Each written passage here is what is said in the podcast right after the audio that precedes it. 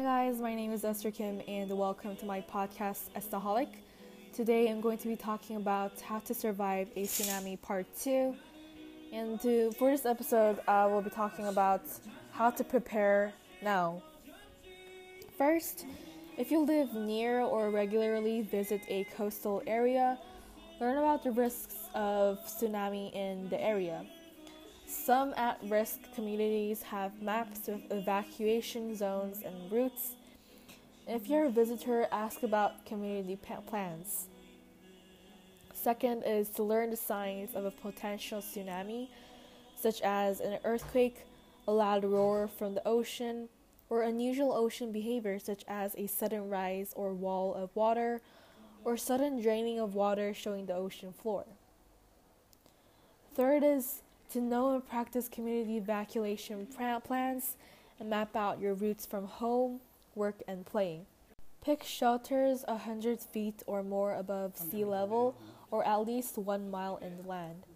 Even though there are benefits of staying inland near to the be- beach or the coast, it's still safer to stay safe, but still near a beach or a coast. The fourth step to prepare is to create a family emergency communication plan that has an out-of-state contact. Plan where to meet if you get separated. I also mentioned this in on my previous previous episode on how to prepare for an earthquake.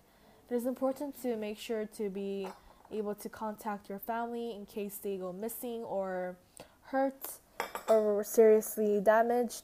So it is great to know that they are safe and that they um, know where you are and know how you're doing.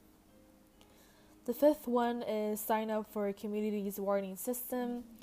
The Emergency Alert System, or rather called as E A S, and National Oceanic and Atmospheric Administration Weather Radio also provide emergency alerts.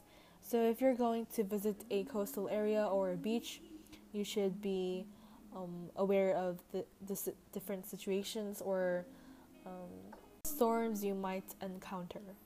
The last step is to consider earthquake insurance and the flood insurance policy through the National Flood Insurance Program, or called N F I P. There are different insurance programs to help families or you to be safe after a tsunami or an earthquake, so that you can be aware of and know when you want to prepare yourself.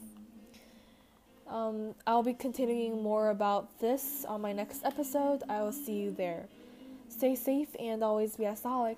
Bye!